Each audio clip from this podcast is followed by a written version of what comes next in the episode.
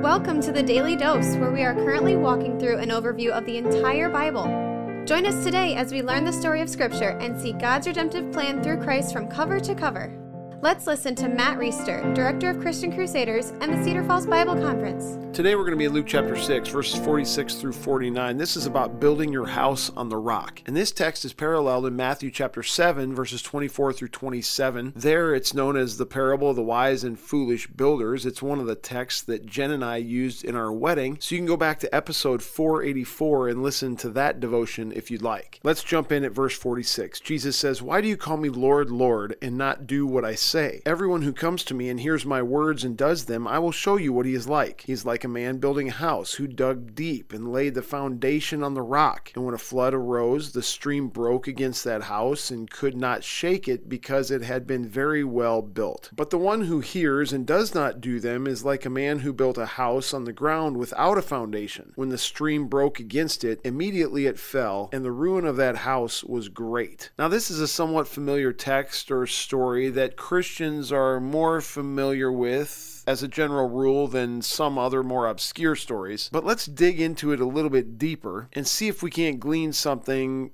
beyond what is just evident on the surface. First of all, Jesus says, Don't call me Lord, Lord, and not do what I tell you. This is interesting because Jesus seems to be implying that if a person wants to follow him as their Lord, then they're going to have to do what he tells them to do. Now, this makes some people nervous, including the late great Martin Luther. Christian Christian Crusaders radio and internet ministry, by the way, was founded in a Lutheran church. It has a very Lutheran heritage. Today we're a little bit more non denominational, but I know that much of our radio audience, maybe some of our podcast audience, and even me myself have a Lutheran background. And I don't know if you know this or not, but Martin Luther was so committed to the idea of justification by faith alone that any mention of works made him very, very nervous. In fact, it is said of Martin Luther that he didn't want the book of James to be in the canon of Scripture because he thought that James was promoting a salvation that was based on works. In James chapter 2, he writes that faith without works is dead. And Martin Luther thought that that was an encroachment on the doctrine of salvation by grace alone, through faith alone, in Christ alone. We actually talk about this quite a bit in the Daily Dose. The notion being that you can't earn your way to salvation. You can't be good enough to please God. You can't, by your behavior, fulfill the righteous requirements of God's law. That's because you and me and Martin Luther and everybody else are sinners to our core. There's no way for us to attain perfection by trying harder or being better. That's why Jesus had to come, live the perfect life that we can't, and never sin. And then at the end of that life, he was hung on a cross. The burden of all of humanity's sin was placed on him, and the just punishment for that sin was carried out against him. He was killed as the perfect sacrifice to atone for sin, so that anybody who puts their faith and trust in Jesus Christ Christ can receive the perfection that he lived, even though they're not perfect. And they can receive the penalty that they owe God for their sin, Mark paid, not because they're able to pay it, but because Jesus paid it on the cross. That's imputed to them by faith. Martin Luther and many of the other great reformers were strong in their commitment to salvation by grace alone, through faith alone, in Christ alone. So when James comes along and says faith without works is dead, alarm bells start going off and people start thinking, wait a minute, I thought we were saved by faith, not by works, not by what we do. Just because James says faith without works is dead doesn't mean that James is promoting a works based righteousness. And that is nowhere better illustrated than in this text we just read. Jesus himself is saying, Don't call me Lord, Lord. Don't claim to have faith in me if you don't do what I say. Now, of course, every one of us is sinful and we fail to do what Jesus says to one degree or another every day. But if we trust Christ, the Holy Spirit of God is working inside us to compel us, despite our human resistance, to be more and more obedient obedient to what God calls us to, to be more and more surrendered to His authority as Lord and as ruler in our lives. Jesus goes on to say that if you hear the words that I'm teaching you and do them, it's like somebody who built their house on a really solid foundation. And when the stream comes and floods come against that house, it's going to stand because its foundation is in the right place. It's interesting that he uses these words. He's like a man building a house who dug deep and laid the foundation on the rock. Listen, friends, that's what we're doing on the daily dose each day. We're digging deep into Scripture not just glossing over things for a few minutes once a week in church on Sunday. We're trying to dig deep each day into God's Word so we have a better understanding of who He is and what He's done. And we trust that in that process, the Holy Spirit will be working to convict us and to give us passion and a desire to live more and more congruently with the faith in Jesus that we claim to have. Conversely, the person who hears what Jesus says and doesn't do it is like somebody who builds on no foundation at all and gets wiped out when the storms of life come. Jesus is not saying that by doing what he says we should do, we attain a solid foundation. What Jesus and James are highlighting is that when we put our faith in Christ, we automatically acquire a solid foundation. And if it truly is, and if it really is true faith, it will manifest itself in our lifestyles, in the degree to which we are obedient to what Jesus calls us to do. So, how obedient are you these days? In what areas of your life do you need to become more obedient or more surrendered to the authority of God in your life? And if there's something that's clearly articulated in God's word that you're unwilling to submit to, what might that suggest about whether you truly do trust Christ as your Lord, as the ruler of your life? A little self evaluation through the lens of Scripture along those lines from time to time might be uncomfortable, but it's very good for us. Thanks for tuning in. Have a great day. The Daily Dose is a podcast of Christian Crusaders Radio and Internet Ministry. Please subscribe to this podcast, leave a five star rating, share with a friend, and prayerfully consider financially supporting our ministry at ChristianCrusaders.org, where you can also find our weekly 30 minute radio broadcast, which is aired on stations around the world since 1936, and where you can listen to our Conversations podcast featuring inspiring interviews with interesting Christians. Special thanks to our 2022 Daily Dose sponsor, The Family Leader. God designed three social institutions to shape our lives